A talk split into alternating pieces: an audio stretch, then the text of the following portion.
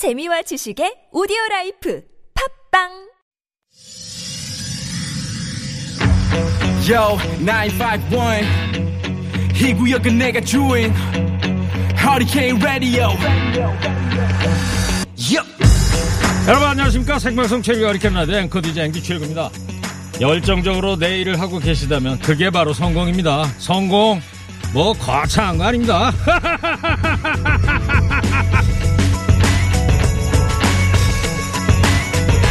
나중에 성공하면 우리나라 사람들이 자주 하는 말 중 하나죠 누군가가 성공에 대한 축하 인사를 건네면 아 성공은 뭐 아직 멀었어 이렇게 손사래를 치기도 합니다 성공을 너무 거창하게 생각하기 때문인데요. 그러나 성공은 그런 게 아니랍니다. 지금의 조건, 현재 상황에서 할 수 있는 일을 이뤄내다 보면 더 큰 성공은 자연스럽게 뒤따라 온답니다. 성공했다는 많은 사람들이 그런 길을 걸어왔습니다.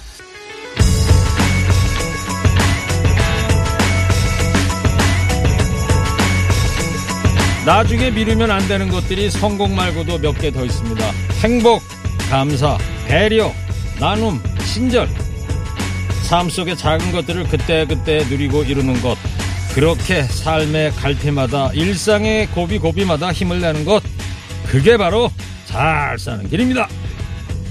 6월 22일 화요일 시동 거셨습니까? 출석 체크하면 행복합니다. 여러분 TBS 앱 50원 1회 문자 샵 0951로 출첵 문자 보내시기 바랍니다. 좋은 음악 과를 뉴스 연중 무휴 할까? 라디오.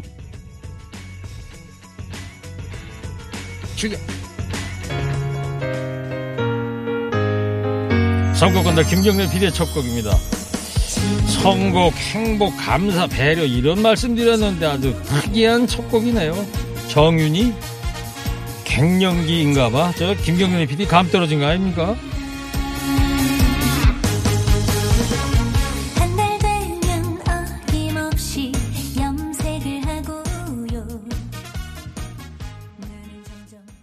네, 첫 곡으로 정윤희 씨의 갱년기인가봐. 아주 재밌는 노래입니다. 보니까 정윤희 씨가 뮤지컬 가수 출신이라는군요. 한 달 되면 어김없이 염색을 하고요. 눈은 점점 침침해지고 금방 듣고 돌아서면 생각이 안 나는. 뭐, 제 얘기를 가사를 썼나 봐. 나는 지금 갱년기인가 봐. 친구야 만나자. 건강할 때 건강 지키자. 건강하면 뭐 성공하는 인생이죠. 네. 이렇게 또 노랫말이 성공으로 연결이 된 거군요. 예. 아이, 김경래 PD 괜히 디스했다가, 예. 미안해. 예. 자, 출석합니다. 오늘은 새벽부터 병원 검진 때문에 하루가 긴장 상태인데 일고 오라버니 목소리 들으니까 왠지 위로가 되는 마음이네요. 예. 감사합니다. 예.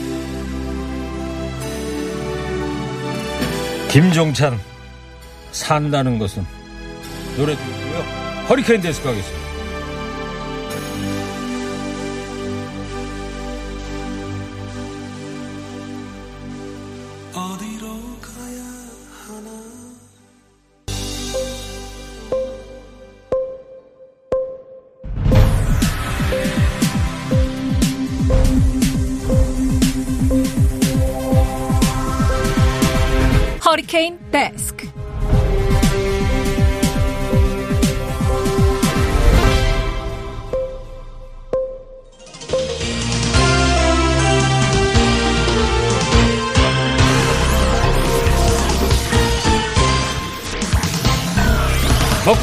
지나치면 안 되는 세상 소식 전해드립니다. 허리케인 데스크. 첫 번째 소식입니다. 화재 경보기가 울렸지만 늘 그렇듯이 무시했다. 신고를 요청했더니 비웃음만 당했다. 불이 나기 시작한 걸 처음 발견한 쿠팡 물류센터 노동자 A씨의 말입니다. 새벽 퇴근 시간이 아니었다면 자신도 어떻게 됐을지 모르겠다며 당시 상황을 설명했는데요. 연기가 매캐해서 대피 방송을 요청했지만 묵살을 당했고 휴대전화 반입이 금지돼서 신고를 못했다. 동료들을 향해 오작동이 아니다. 진짜 불이 났다고 목이 터져라 소리만 지를 수밖에 없었다고 밝혔습니다. 화재 경보기가 처음 울린 거는 새벽 5시 10분. 그러나 119에 화재 신고가 접수된 시간은 새벽 5시 36분. 그 사이에 대피방송커녕 스프링클러도 작동하지 않았다는 게 A씨의 주장인데요. 쿠팡 측이 A씨 신고를 보다 빨리 전했다면 초기 진압이 더 빨라졌을 것으로 추정되는 대목입니다. 이게 사실이면요. 쿠팡은 직원들을 사람이 아니라 일하는 기계찜으로 여긴 거 아닙니까? 쿠팡이 듣자니 도쿄올림픽 온라인 중계권 확보를 위해서 수백억을 투자해서 결국 독점 중계권을 따냈다고 하던데요. 올림픽 신경 쓰지 마시고 같이 일하는 노동자나 챙기길 바랍니다. MBC PD수첩이 전두환 씨 일가 재산을 추적했습니다. 지난 1997년 4월 17일 대법원은 전 씨에게 내란 목적과 살인과 뇌물수수 등의 혐의로 무기징역과 2,205억 원의 추징금을 선고한 원심을 확정했습니다. 하지만 추징금은 제대로 납부되지 않았죠. 국민 앞에서 두 번이나 국가에 내놓기로 약속했던 연희동 자택에는 여전히 전 씨 부부가 머물고 있습니다. 2013년에 대국민 기자회견에서 추징금 환수 절차에 최대한 협력하겠다고 약속했던 장남 전재국 씨는 내 추징금이 아니지 않냐 이러면서 나 몰라라 하고 있습니다. 특히 전두환 씨의 재산은 이제 그의 손자와 손녀한테 이어지고 있는데요. 서울 서교동에 위치한 부동산 두 건을 손녀와 손자가 소유한 시점은 이들이 13살, 10살 때였습니다. 부동산을 증여한 사람은 김종록 씨. PD수첩 제작진의 추적 끝에 밝혀진 김 씨의 정체는 외증조부였습니다. 그러나 정작 김 씨는 사망 당시까지 13평 규모의 서민 아파트에 살고 있었습니다. 전 씨 일가의 차명 재산으로 의심되는 이유입니다. 위기에 몰렸을 때는 어떻게 해서든 갚겠다 얘기하고 조금 관심이 약해졌다 싶으면 언제 그랬냐 내가 법적으로 하자 이러고 언제까지 이런 뻔뻔함을 지켜봐야 하는 겁니까? 970억 전두환 씨가 마저 책임져야 할 추징금 액수입니다. 그냥 돈이 아니죠. 광주 시민의 피땀이고 국민의 고혈입니다. 다음 소식입니다. 국방부 검찰단이 공군 성추행 피해자 사망 사건과 관련해서 가해자인 20 전투비행단 소속 장모 중사를 구속 기소했습니다. 지난 3월 이 사건이 발생한 지 111일 만이자 피해자인 이모 중사가 숨진 채 발견된 지 30일 만입니다. 한편 군인권센터는 기자회견을 열어서 피해자 이모 중사가 사망한 다음 날 군사 경찰단 실무자는 사건 보고서에 성추행 피해자가 사망했다고 기재했으나 군사 경찰단장인 이모 대령이 네 번이나 삭제 지시를 내렸다고 주장했습니다. 이 주장이 맞다면 수사 지휘 라인의 최고위자가 고의적으로 사건을 축소 은폐했다는 거죠. 이 또한 엄정한 수사 필요해 보입니다. 100일 가까이 피해자가 혼자 겪었을 고통이 참 안타깝네요. 진상을 철저히 규명하고 책임자들을 엄벌하는 것만이 고인의 한을 풀어주는 길임을 명심해야 할 겁니다. 경기도가 지방세를 내지 않은 체납자 14만 명의 가상 자산을 추적해서 가상화폐 530억을 압류했습니다.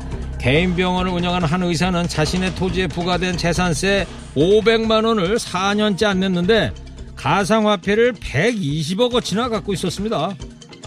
경기도가 가상화폐 계좌를 압류하겠다고 통보하자마자 이 의사 바로 세금 냈습니다. 상가 임대료까지 받으면서 재산세 1,700만 원을 안 낸 다른 의사는 비트코인 등 28억 어치를 주택 30여 채를 가진 임대 사업자는 소득세 3천만 원 안 냈지만 가상화폐를 11억 어치나 갖고 있었습니다. 5년 동안 지방 소득세 등 2천만 원을 안 내며 재산이 없다던 유명 홈쇼핑 진행자 계좌에도 이더리움 등 5억 어치가 있었습니다.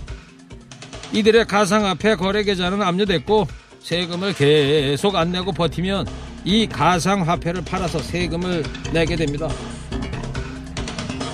어제 집에 가니까요 자동차세 나왔길래 아주 바로 냈습니다. 경차 라서 한 7만 원 정도밖에 안 나왔는데요. 돈이 뭐 많아갖고 꼬박꼬박 내는 건 아니지 않습니까? 그런데 120억을 쌓아놓고 500만 원이 아까워서 그렇게 피해 다닌 겁니까? 걸리면 밀린 세금 내는 건 당연한 거고 괘씸죄까지 더해서 더 받아내는 거 이런 건 좀 안 됩니까? 마지막 소식입니다. 직원 강제 추행 혐의로 재판을 받은 오고돈 전 부산시장 측 변호인이 법정에서 치매를 주장한 것과 관련해서 후폭풍이 거셉니다.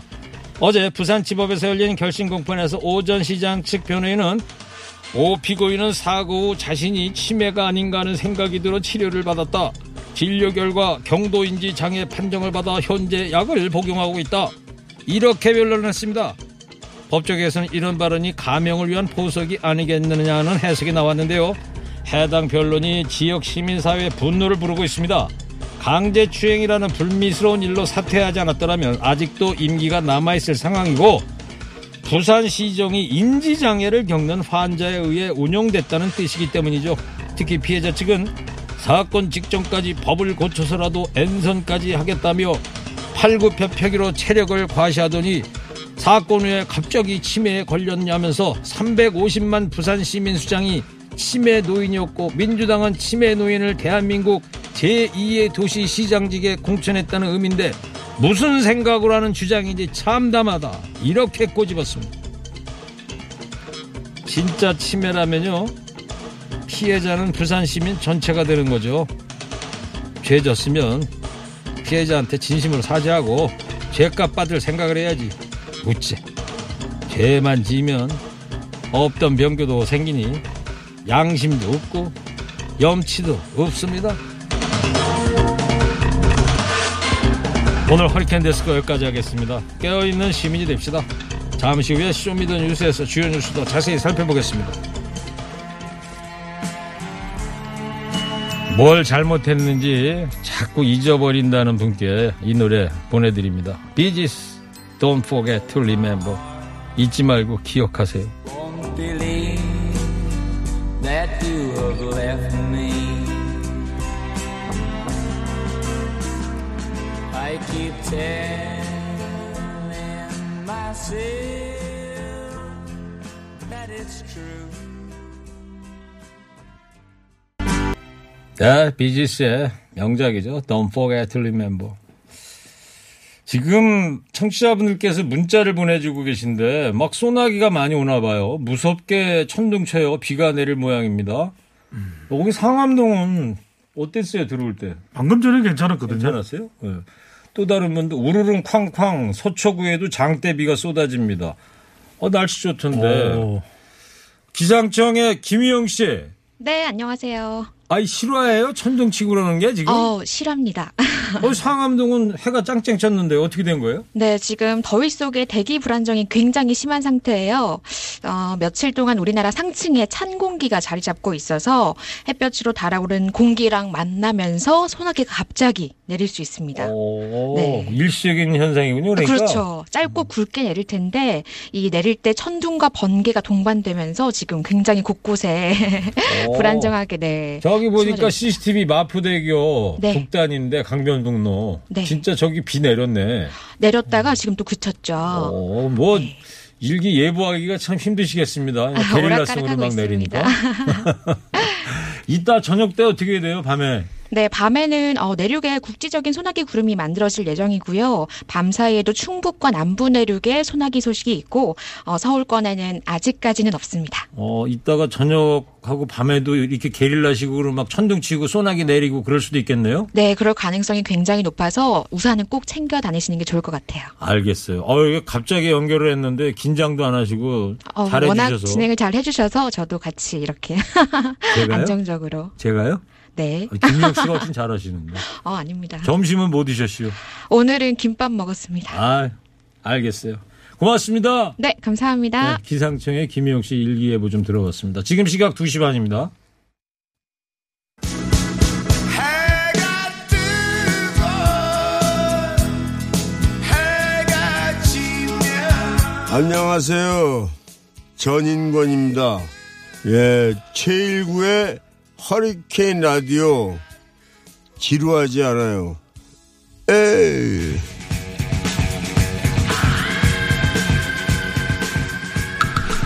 Juby train, you all drop it. FM 현재 상황 문제 파악. 맥락에 집중 묵직한 질문. 흔들리지 않는 중심의 축 최일구. 몸쪽 꽉 찬 돌 짚고 쇼미더 뉴스. 세상을 바라봐. 어제의 뉴스가 오늘의 변화. 쇼미더 뉴스. 진실을 찾아봐. 오늘의 뉴스가 내일의 역사. 쇼미더 뉴스 꼭 알아야 하는 뉴스만 골라서 전해드리겠습니다. show me the 뉴스! 뉴스 전해줄 분들 소개합니다. 뚱커벨 인사이트K 배종찬 소장입니다. 백신 맞읍시다. 뚱블리 정상근 기자입니다. 네, 안녕하십니까. 자, 아 이거 최일구 앵커님 옆에 뭐 파일이 하나 있네요. 이거요? 네네. 엑스파일인가요? X파일은 아니고 네. M파일. 어? M 파일? M 뮤직, 파일은 뮤직 파일. 이 피아노 악보예요. 네. 이따 가서 연습해 있어요. 잠깐만. 자, 요즘 뭐 하도 X파일 얘기 많이 나오니까 다 X파일로 보이시나요? 네, 저는 X 파일인 줄 알았어요. 아닙니다. 자, 코너 끝에 방송만 잘 듣고 계시면 금세 맞힐 수 있는 show me the 퀴즈 드리겠습니다. 자, 먼저 show me the 뉴스 첫 번째 어떤 거 보여줄 거예요, 배 소장님? 커지는 윤석열 X 파일 의혹입니다. 네, 윤석열 전 총장 엑스파일 의혹 뭐 계속 뭐 눈덩이처럼 얘기가 나오고 있어요. 일파만파 커지고 있는데요. 일단 X 파일이 뭐냐? 이 X 이게 로마자로 이 24번째 글자가 이제 X입니다. 근데 최초로 이제 우리가 이걸 언제 사용했냐면 어, 17세기입니다. 이 프랑스 수학자 겸 철학자 데카르트 잘 아시잖아요. 예. 데카르트. 고로 나는 존재한다. 이 도카르, 데카르트가 수학 방정식에서 미지수 X죠. X 플러스 Y는 Z 이렇게 수학 방정식 기억나실 텐데 이 X가 그래서 미지수라는 의미, 음. 확인이 불가능하다 네. 이런 의미를 이제 담고 있습니다. 우리가 그래서 이 신체를 촬영하는 사진을 엑스레이, 그 다음에 정체불명의 여성을 마담 X, 그 다음에 이 뭔가 이 사람의 정체를 알 수가 없는 사람을 이야기할 때 엑스맨 이런 이야기 하시죠. 지금 저 시사상식 시간이 아닌데 일반 그다음에- 상식 배우는 시간이 그다음에 아니거든요. 미국 드라마 중에서 엑스파일이라고 정말? 하는 그런 드라마도 있어요. 알겠어요. 네. 중요합니다. 뭐가 중요해요? 엑스파일. 엑스파일이 중요해요? 네. 오.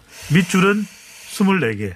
왜 24개를 쳐야 돼요? 로마 문자 24번째 오. X입니다. 알겠습니다. 자, 엑스파일의 유래. 어, 오늘 뭐 듣고 나니까 도움이 되네요. 그런 여러 가지 데카르트까지. 아니 그 사탕 하나 드릴게요. 대충 아시지 이렇게 정확하게 아는 분들이 안 계시거든요. 정보를 제공해 드립니다. 허리케인. 그거 안 보고도 쭉 말할 수 있어요? 외우고 있죠. 아, 외우고 있어요? 그럼요. 이따 끝날 때 물어볼게요, 다시. 네. 자, 오늘 저 김호준 뉴스 공장에요. 장성철 시사평론가가 출연해서 윤석열 엑스파일 이야기 언급했던 시사평론가 출연했었는데 주요 발언을 저희가 편집했습니다. 잘 들어보세요, 청취자 여러분들.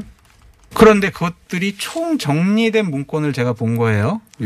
그냥 하나하나 띄엄띄엄 봤을 때와 예를 들면 한 20가지 의혹들이 쭉 나열됐고 이것은 어떤 문제가 있고 이러한 내용들을 봤을 때 야, 이게 해명하다가 날샐 것 같다라는 생각과 이 의혹이 한두 개만이라도 사실이라도 이건 큰 문제가 생기겠다. 그리고 현재 윤석열 전 총장 측의 캠프에 대응 방식, 수준, 인력의 능력 이런 거 봤을 땐 제대로 대응을 못할 것 같다. 그런 생각이 들어서 그러면 공개하실 의사도 아니 저는 공개하겠다니까요. 법적으로 문제 없으면은 제가 공장장님이 원하면은요. 그때 생태탕처럼 한 3일 정도 시간 주세요. 그러면은 여기서 다 그냥 깎게요. 근데 조건이 있어요.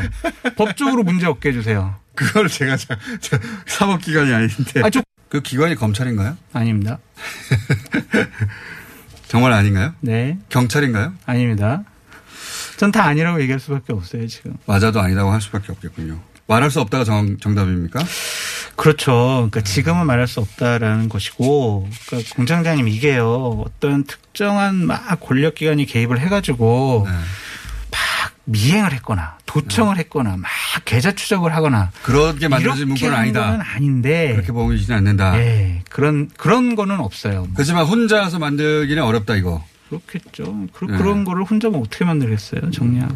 어쨌든 액수와 자금 흐름이 구체적으로 적시돼 있습니까? 액수, 예, 액수 같은 경우는 있어요. 네. 자, 김호준 뉴스 공장장하고 장성철 씨 아까 뉴스공장 했던 얘기 좀 편집해서 들려드렸는데 네. 자, 정상 기자 좀 정리를 해보자고요. 일단 뭐 내용을 정리하면 일단 엑스파일은 두 개라는 게 장성철 씨의 주장이고요. 그리고 전- 4월 달게 있고 6월 달게 6월 달게 있다라는 거죠. 그리고 여기에는 전체적으로 한 20가지 정도의 의혹이 있고 어, 이 중에 한두 개만 사실이어도 본인은 큰 문제라고 보고 있다. 이렇게 얘기를 했습니다.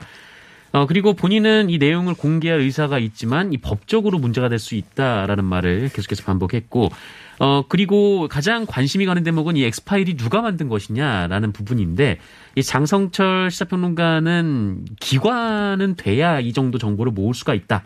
라는 얘기를 했습니다. 어, 하지만 뭐 기관이 만들었다라고 정확하게 얘기는 할 수는 없고, 어, 그리고 뭐 불법으로 자료를 수집해서 만든 것도 아닌 것으로 보인다. 뭐 미행을 했거나 뭐. 도청했거나 계좌 추적하거나 그렇게 만들어진 건 아닌 것 같다는 거. 네네. 그래서 이 기관이 만든 건지도 확실히 모르겠고, 이 기관의, 기관으로부터 정보를 얻어서 이 여당에서 작성한 것으로 보인다. 뭐 이런 어, 추측도 음. 내놨습니다. 그 다음에 이것을 이제 유튜브를 통해서 처음 이야기를 한 이유는 윤석열 전 총장이 이 의혹에 대해서 해명하다가 날셀것 같다 이런 생각이 있어서 이거를 알려주려고 저 유튜브에다 띄웠다는 거 아니겠어요? 맞습니다. 지금 윤석열 총장 전 총장 측이 그 현재 대응하는 이 캠프의 시스템이나 역량을 보면 이 엑스파일에 대해서 제대로 방어하기에는 능력이 좀 부족한 것 같다라는 게 이 장성철 평론가의 주장이고요. 어 그리고 윤석열 전 총장 측이 좀 아직 뭐 캠프 구성이 좀 덜 돼 있고 또 대응 역량도 떨어져서 이 본인이 판단하기에는 좀 힘들지 않을까 이렇게 얘기를 하게 됐습니다. 네. 야권에서도 윤석열 전 총장 대응 방식이 문제겠다 이런 주장이 나오고 있습니다. 그 계속 엑스파일 논란이 나오는 것은 역대 대통령 선거를 앞두고 엑스파일 같은 논란이 유사한 논란들이 많았거든요. 그만큼 궁금증이죠. 세 글자입니다. 궁금증. 궁금하다. 이윤 전 총장과 관련된 의혹들이 인터넷을 뒤져보면 관련된 내용들이 있거든요. 크게 다르지 않을 것이다 이런 이야기도 나오는데 그렇다면 이 의혹과 관련해서 윤 전 총장이 좀 저 적극적으로 충분한 시간을 가지고 소명을 하면 되는데 안 하다 보니까 이런 엑스파일 논란이 있는 것 아니냐라는 이제 국민의힘 또 어, 보수층 내에서 지적이 나오고 있는데 윤 전 총장은 입장을 밝혔습니다. 이 우선 이것이 공기관과 집권, 집권당에서 개입해 작성한 것이라면 명백한 불법 사찰이다라는 것을 이야기를 했고요. 그 얘기는 언제 나온 얘기예요? 오늘 나온 이야기입니다. 그래요? 예. 본인 스스로가 이제 입장을 밝힌 것인데 본인 이상 스스로가 기자한테 얘기를 했다고요? 아닙니다. 이것마저도 이상록 대변인을 통해서 역시 전원 정치를 한 그렇죠. 이제 스스로 이렇게 밝혔다라고 이제 전달이 된 것인데 두 가지에 대해서 짧게 추가해서 설명을 드리면 장모 주가 조작 연루 의혹 보도에 대해서는 본인은 가족도 동등한 또 이 공정한 수사 재판을 받아야 된다. 절대 이것에는 어 가족 수사에 대해서는 내가 검찰 재직 시에도 관여한 바가 없고 앞으로도 관여해서는 안 된다. 그 다음에 불법 아, 불명예 출처 불명예 개 문서에 대해서는 밝히라. 밝혀서 이 규명해야 될 것이 있으면 규명을 하겠다 라고 이상록 대변인을 통해서 밝혔습니다. 네. 자, 지금 얘기 나온 걸로 보면 6월 27일 일요일인데 이날을 뭐 정계 진출 선언을 할 것이다 그랬는데 네네. 이제 그 이- 만약에 하게 되면 그때부터는 본인이 직접 기자들을 언론 앞에 이제 쓸 것 같기도 한데 아직까지도 지금 전언 정치를 하고 있는 상황인데 이 네거티브 대응팀을 뭐 구성했다 뭐 이런 얘기도 들리더라고요. 네, 뭐 머니투데이가 관련돼서 보도를 했는데요. 이 네거티브 대응팀이 그 윤석열 전 총장의 이 장모 관련 사건을 변호하고 있는 이 손경식 변호사가 주축이 돼서 팀을 꾸릴 예정이다. 뭐 이런 얘기였습니다. 어, 저 손경식 변호사도 이 머니투데이하고 인터뷰를 했는데 이 네거티브 대응팀에서 지금 뭐 네거티브가 연속으로 나오고 있기 때문에 뭐 일정 정도 역할을 해야 될 것 같다라고 얘기를 하면서 이 가족들 사건으로 특히 공세가 지속되는 만큼 이 해당 부분을 가장 잘 아는 사람이 본인이다 이렇게 얘기를 했습니다만 어, 역시 윤석열 전 총장의 의지가 있는 것인지 이것은 알려지지 않았습니다. 네.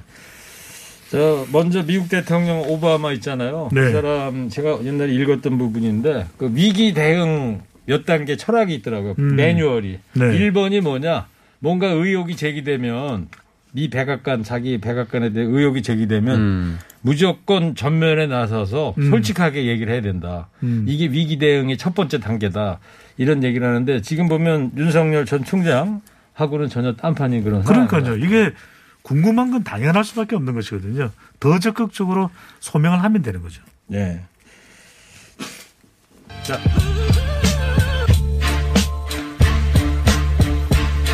자, 두 번째 쇼미더뉴스 뭡니까? 민주당 의총 격돌입니다.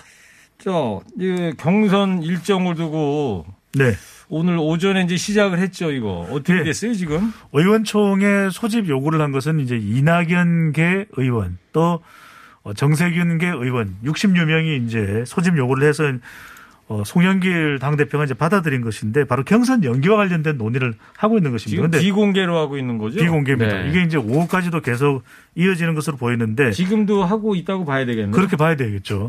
일단은 이것이 의, 결 기능이 있는 건 아닙니다. 의결 기능이 있는 것은 아니고 송영길 대표는 이 의총에서 의견 수렴을 해서 당 지도부에서 결정을 하겠다라고 이야기를 하고 있는데 일단 이 경선 일정이 연기되기 위해서는 당무위원회에서 수용이 돼야 됩니다. 네. 그런 만큼 일단 송영길 대표의 의중대로라면 의중대로라면 의견 수렴 교- 과정을 거쳐서 이, 최- 이 최고위원 지도부와 함께 논의해서 자신이 최종적으로 이제 결정을 하고 발표를 하겠다 이런 수- 순서로 보이는데 지금 아주 격돌이 치열한 것으로 네. 어, 보이고 있거든요. 그런 만큼 과연 합의가 이루어질까 의견 수렴이 잘 이루어질까 이런 어, 지적과 우려가 나오고 있습니다. 의견 뭐 수렴이라기보다는 그걸 받아서 뭘 결정하는 게 아니니까. 그러니까요. 네. 의견들 각 계파의 그 의견을 청취한다. 경청이겠죠. 네. 그렇죠. 경청. 그리고 나서 이제 내일 어쨌든 당무위원회를 열어서 네. 결정을 하겠다. 지- 최고. 지도부에서. 이게 길어지면은 또 부담이 될 수밖에 없거든요. 이게 자칫 벌써 피로감을 그러니까요. 국민들이 느끼잖아요. 네. 네. 자, 이 정상 기자. 네. 이낙연 전 대표, 정세균 정 총리 입장. 이분들은 지금 경선을 연기하자는 입장인데요. 네, 그런 입장입니다. 뭐 그동안 이제 측근들의 입을 통해서 나왔는데 이 본인들도 직접 비슷한 얘기를 했습니다. 일단 이낙연 전 대표가 어제 직접 입장을 밝혔는데요. 어, 기자들과 만난 자리에서 이 경선 연기와 관련된 의견은 개개인의 유불리를 뛰어넘어서 이 정권 재창출을 위한 충정에서 말하는 것이다 이렇게 강조를 했고 어, 오늘 의원총회에서 나오는 여러 의견들을 모아서 조정하는 게 지도부의 의무다. 그러니까 조정을 해라라는 의미로 좀 얘기를 했습니다. 이 전세균 전 총리도 직전에 그 경선 연기 주장이 있으니까 당은 충분히 의논하는 게 좋겠다라면서 어 뭐 현재 코로나 사태도 있고 또 선거가 이 상대가 어떻게 하느냐와 보조를 맞추는 것도 중요하기 때문에 연기하는 것이 바람직하다라고 인터뷰를 한 바 있습니다. 지금 송영길 대표의 생각은 뭔지 아세요? 뭐 정확하게 알려지진 않고 있습니다. 알려지진 네. 않고 있는데 다만 뭐 지도부가 이게 사실 이게 경선을 연기를 하려면은 이제 상당한 사유가 있어야 한다라는 게 민주당의 당원에 나온 건데 어 과연 이 코로나 19랑 그리고 이제 국민의힘이 더 늦게 뽑는다 이거를 상당한 사유로 봐야 되는가? 뭐 이 부분에 대해서는 좀그 부정적이다라는 걸로 좀 알려져 그 있습니다. 송영길 대표가 이런 발언을 했었죠. 모든 후보가 만족해야 된다. 동의를 해야 된다. 그렇다면 지금 모든 후보가 동의하지 않는 상황이기 때문에 그렇다면 이제 당은 된 그대로 가야 되는 것이냐 이렇게 볼 수 있는 것이고 강훈식 의원의 경우에도 상당한 사유가 없는 것 아니냐 이렇게 또 발언을 하기도 했죠. 강훈식 의원이 선대위원장이 됐더라고요. 네, 대선 경선 기획단 공동 단장입니다. 예. 아, 선대위원장이 아니고 네네. 기획단장이군요. 그러니까 송영길 대표가 최고위도 열고 오늘 의원총회도 여는 이유는 네. 이 본인은 그냥 예정대로 당원에 있는 대로 경선을 가져가고 싶은데 반대하는 의원들이 있으니까 그 의견을 한번 청취를 해보자 이런 차원인 것 같으니까 제 생각에는 아마 내일 당무위원회 열면은 경선 일정 당원대로 9월 초에 가는 걸로 아마 하실까 그런 생각이 드는데 저기 배 수장님이 송영길 대표 전화 한번 해서 취재 좀 한번 해보세요. 지금 바로 할까요? 지금 참 근데 의원총회 와서 못 네네. 받겠네. 나중에 해야 되겠네요. 전화번호는 알아요? 114로. 114요. 예. 그리고 이재명 경기지사는 이제 원한 대로 가자는 입장인데 네. 에, 노무현 전 대통령의 어로까지 이야기하면서 반박을 하고 있습니다. 감성적 접근이라고 봐야 되겠죠. 이재명 지사는 경선 연기에 대해서 반대를 분명하게 밝히면서 노무현 대통령의 경우에도 원칙 없는 승리보다 차라리 원칙 있는 패배를 선택하는 게 결국 이기는 것이라 이기는 길이라라고 하는 발언을 또 소환을 했습니다. 노무현 대통령이 이런 멋진 얘기를 언제 했어요? 어, 노무현, 원칙 대통- 있는 패배가 노무현 대통령이 이 2002년 대선 후보 경선 때 아마 그런 발언을 한 것으로 알려지고 있는데 물론 이제 노무현 대통령이 그러면 우리가 경선 때 발언이 그러면 어, 마누라를 버리란 말입니까? 이게 이제 잘 알려져 있는데. 경선 과정에서 네네. 바보 노무현의 명언들이 많이 있죠. 네. 계속 이어가면 이재명 지사는 경선 연기 압박에 대해서 이게 결과적으로 국민 신뢰를 훼손하는 것이다. 그렇게 되면은 오히려 당의 경쟁력이 더 위축될 것이다라고 얘기를 했고요. 그 다음에 지난 2017년 대선 경선 때는 그러면 연기하자 그런 발언을 왜 했었냐? 그때는 후보자들 후보자들 간에 동의만 하면 또 합의만 하면 변경이 되는 상황이었기 때문에 지금의 경우와는 다르다라는 이야기를 했고요. 또 하나 이제 더 재차 강조를 한 건 11월 달에 경선을 하더라도 국민 생각은 바뀌지 않을 것이다라고 재차 강조를 했습니다. 네. 자, 세 번째 show me the 뉴스 뭐 보여줄 거예요? 비트코인 폭락입니다. 오, 비트코인이 폭락을 또 했다. 거의 날개 없이 추락하고 있는 상황입니까? 맞습니다. 뭐 비트코인 같은 이 가상화폐들이 엄청나게 폭락을 하고 있는데요. 어, 조금 전에 이 한 국내 대형 거래소를 들어가 보니까 한 3,800만 원 선이더라고요. 비트코인 하나 값이. 옛날에 그게 6,400, 뭐 7천만 원 하던 거. 8천만 원을 돌파했을 때도 네. 그 비트코인 네. 그게 그렇게 떨어져 있어요. 맞습니다. 뭐 그 예전이라고는 하지만 뭐 불과 한두 달 전이었거든요. 이게 네. 6천만 원이 넘었던 그 상황이에요. 그러니까 이게 얼마나 떨어졌는지 확 와닿으실 텐데 이 문제는 이 비트코인 같은 이 가상화폐가 올라갈 때도 정말 끝도 없이 올라갔었잖아요. 그러니까 지금 떨어지는 것도 끝도 없이 떨어지고 있다라는 겁니다. 자, 어디까지 떨어질지 가늠도 안 되는 상황이고 어, 지금 주식시장은 이런 경우에는 이제 서킷이 걸려서 이제 거래가 중지가 음. 되곤 하는데 이 코인 시장은 그런 것도 없고 또 암호화폐 거래소 그런 게 없다면서요? 네네. 뭐 그 갑자기 뭐 정지하고 뭐 이런 좀 피해 소비자들을 보호하고 이런 게 없습니다. 그리고 또 이 거래소 자체가 24시간 돌아가다 보니까 어, 이 빚을 져서 코인 시장에 뛰어든 분들은 정말 그 고통의 시간을 보내고 있는 그런 상황입니다. 네. 그렇군요. 근데 배 수장님 왜 네. 또 폭락을 하고 있는 거예요? 중국 때문이죠. 이 가상화폐에 채굴을 한다 그러잖아요. 채굴. 예. 근데 약 65%는 중국에서 이루어지는 것입니다. 그런데 이제 중국 당국이 가상화폐 채굴을 이제 단속을 하게 되는 겁니다. 이제 채굴하지 마라. 이렇게 되니까 아, 가상화폐 시장이 이제 얼어붙을 수밖에 없는데 이 중국 정부가 취한 태도를 보면 중국 인민은행이 알리바바 잘 아시잖아요. 전자상거래 하는 예. 알리바바와 이 결제 서비스를 제공하는 알리바 알리페이에 대해서 거래를 단속해라. 가상화폐 거래하지 마라. 이렇게 이 촉구를 했거든요. 예. 그러니까 이게 가상화폐로 뭔가 결제를 할 수 있어야 되잖아요. 결제할 수 없는 데다가 중국 정부가 이렇게 나서는 이유는 중국 인민은행은 이 통제하기를 원합니다. 통화 시스템을. 그런데 가상화폐가 되면 중국 인민은행의 손 밖으로 벗어나는 것이거든요. 그렇죠. 그러니까 이제 중국 정부는 다른 어떤 정부보다도 우선 우선적으로 디지털 화폐, 중앙 정부의 통제하에 있는 디지털 화폐를 하고 싶으니까 가상 화폐에 대해서 이게 이제는 사모만 단속을 네. 하기 시작한 것이거든요. 중국 금융 당국 자체가 이제 디지털 화폐를 새로 만들려고 그러는데 네네. 이 가상 화폐는 이제 치우자 이런 뜻이다 이거죠. 그러니까 이게 앞으로 이제 가상화폐, 우리는 이제 가상자산이라는 표현을 쓰는데 큰 타격을 줄 수밖에 없는 거죠. 네. 정상 기자 마지막으로 네. 말이에요. 가상화폐 거래소들이 그 잡코인이라고 네네. 네, 주요 코인 말고 이 잡코인을 일방적으로 정리하고 있다. 이것도 지금 논란이 되고 있다면서요? 네, 뭐 줄줄이 지금 잡코인들이 퇴출이 되고 있습니다. 그러니까 뭐 잡다한 코인 줄여서 이 잡코인이라고 하는데 어, 한 거- 거래소에서는 일주일 만에 60%가 넘는 코인이 상장 폐지가 됐는데요. 이 거래소들이 이런 이유는 그 은행으로부터 실명 인증 계정을, 계정을 좀 받기 위해서입니다.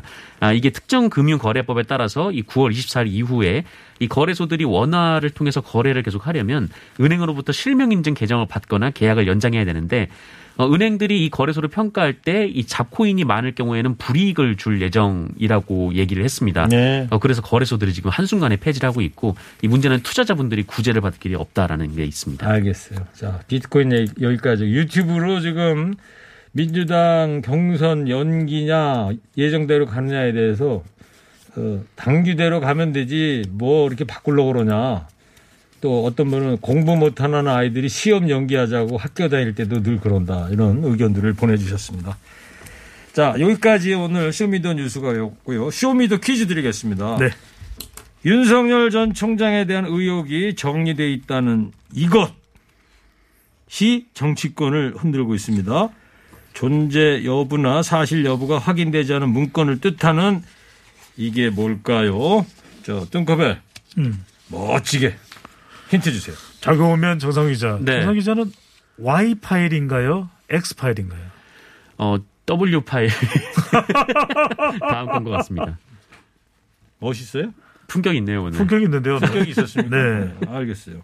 자, TBS 앱 50원 유료 문자 샵 0951로 정답 보내시 기 바랍니다. 선물 소개해 주세요. 환도 화장품에서 스펠라 여성용 화장품 세트를 주식회사 바찌 화장품에서 어성초 샴푸, soothing 젤, 선크림을 주식회사 홍진경에서 전 세트를 부모님 드리려 샀다가 내가 다 먹은 과자 화성당 제거해서 건강 과자를 층간소음 해결은 제로블럭, 제로블럭에서 매트, 판촉물은 베픽, 베픽에서 친환경 허스키컵, 달콤함과 행복한 맛 선사하는 타르트면과 카페민융에서 디저트 상품권, 자연선물 화장품 라피네제이에서 피부 탄력 회복에 좋은 렉스리 크리에이티브 3종 세트를 드립니다. Show me the 뉴스 지금까지 배종찬 소장 정상근 기자였습니다. 두 분 감사합니다. Show me the 뉴스. 조금 전에 비트코인 얘기했더니 이 노래를 선곡했네요. 청담동 8비트 유지권 같이 부릅니다. 아저씨.